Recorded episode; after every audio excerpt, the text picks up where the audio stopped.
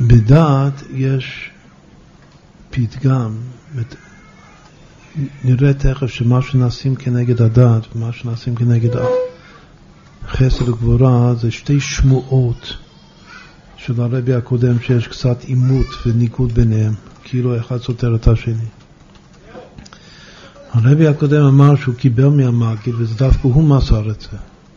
וזה ודאי, זה עבר מדור לדור, אבל אף רבי באמצע לא אמר את זה. והוא גילה את זה, שאני קיבלתי מפי רבי עד המאגי ממזריץ', שמה זה קליפת עמלק? שקליפת עמלק זה אף על פי שהאדם מתבונן, שחסיד מתבונן ומאיר אלוקות במוחו, זה הביטוי. יש לו אור של אלוקות במוחו. אם זה לא גורם להתפעלות הלב, זו קליפת, קליפת עמלק, זה עמלק. עכשיו, ידוע בכל דרושי החסידות שעמלק הוא, הוא בין המוח לבין הלב, עמלק, עמלק לשון מליקה, מליקה שחותכים את הראש מה, מהגוף בצד העורף, שהוא מפריד בין המוח לבין הלב, הוא לא נותן להתבוננות לרדת, אבל כאן החידוש הוא, החידוש זה כמה, מה, מהי החוויה של המוח. שזה לא מודגש בשום מקום שמסבירים את העניין של עמלק.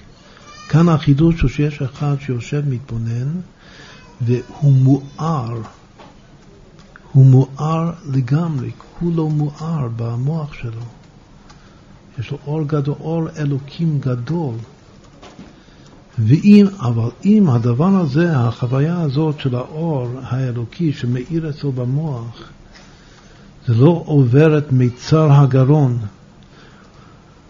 לפעול התפעלות מורגשת בלב, זה עמלק. עכשיו אנחנו, זה, זה קורטים, קודם צריך להרוג את עמלק, אז הכל יהיה בסדר. עמלק זה ספק, כנראה שיש לו איזה ספק. בכל אופן, הדבר הזה זה פגם בספירת הדעת. עכשיו, עמלק זה הקליפה שכנגד הדעת, והדעת זה מה שמקשר בין המוח לבין הלב. זה פשוט שהוורט הזה זה הדעת. עכשיו, בדעת, נאמר את זה בקיצור, בדעת יש תריין עיטרין, שזה שורש האהבה ושורש היראה. שורש החסד ושורש הגבורה. אז כדי שהדעת תהיה מתוקנת, זה לא מספיק שיש אור אלוקי בשכל, צריך שזה יוליד אהבה ויראה שמתקיימות בלב, בנפש.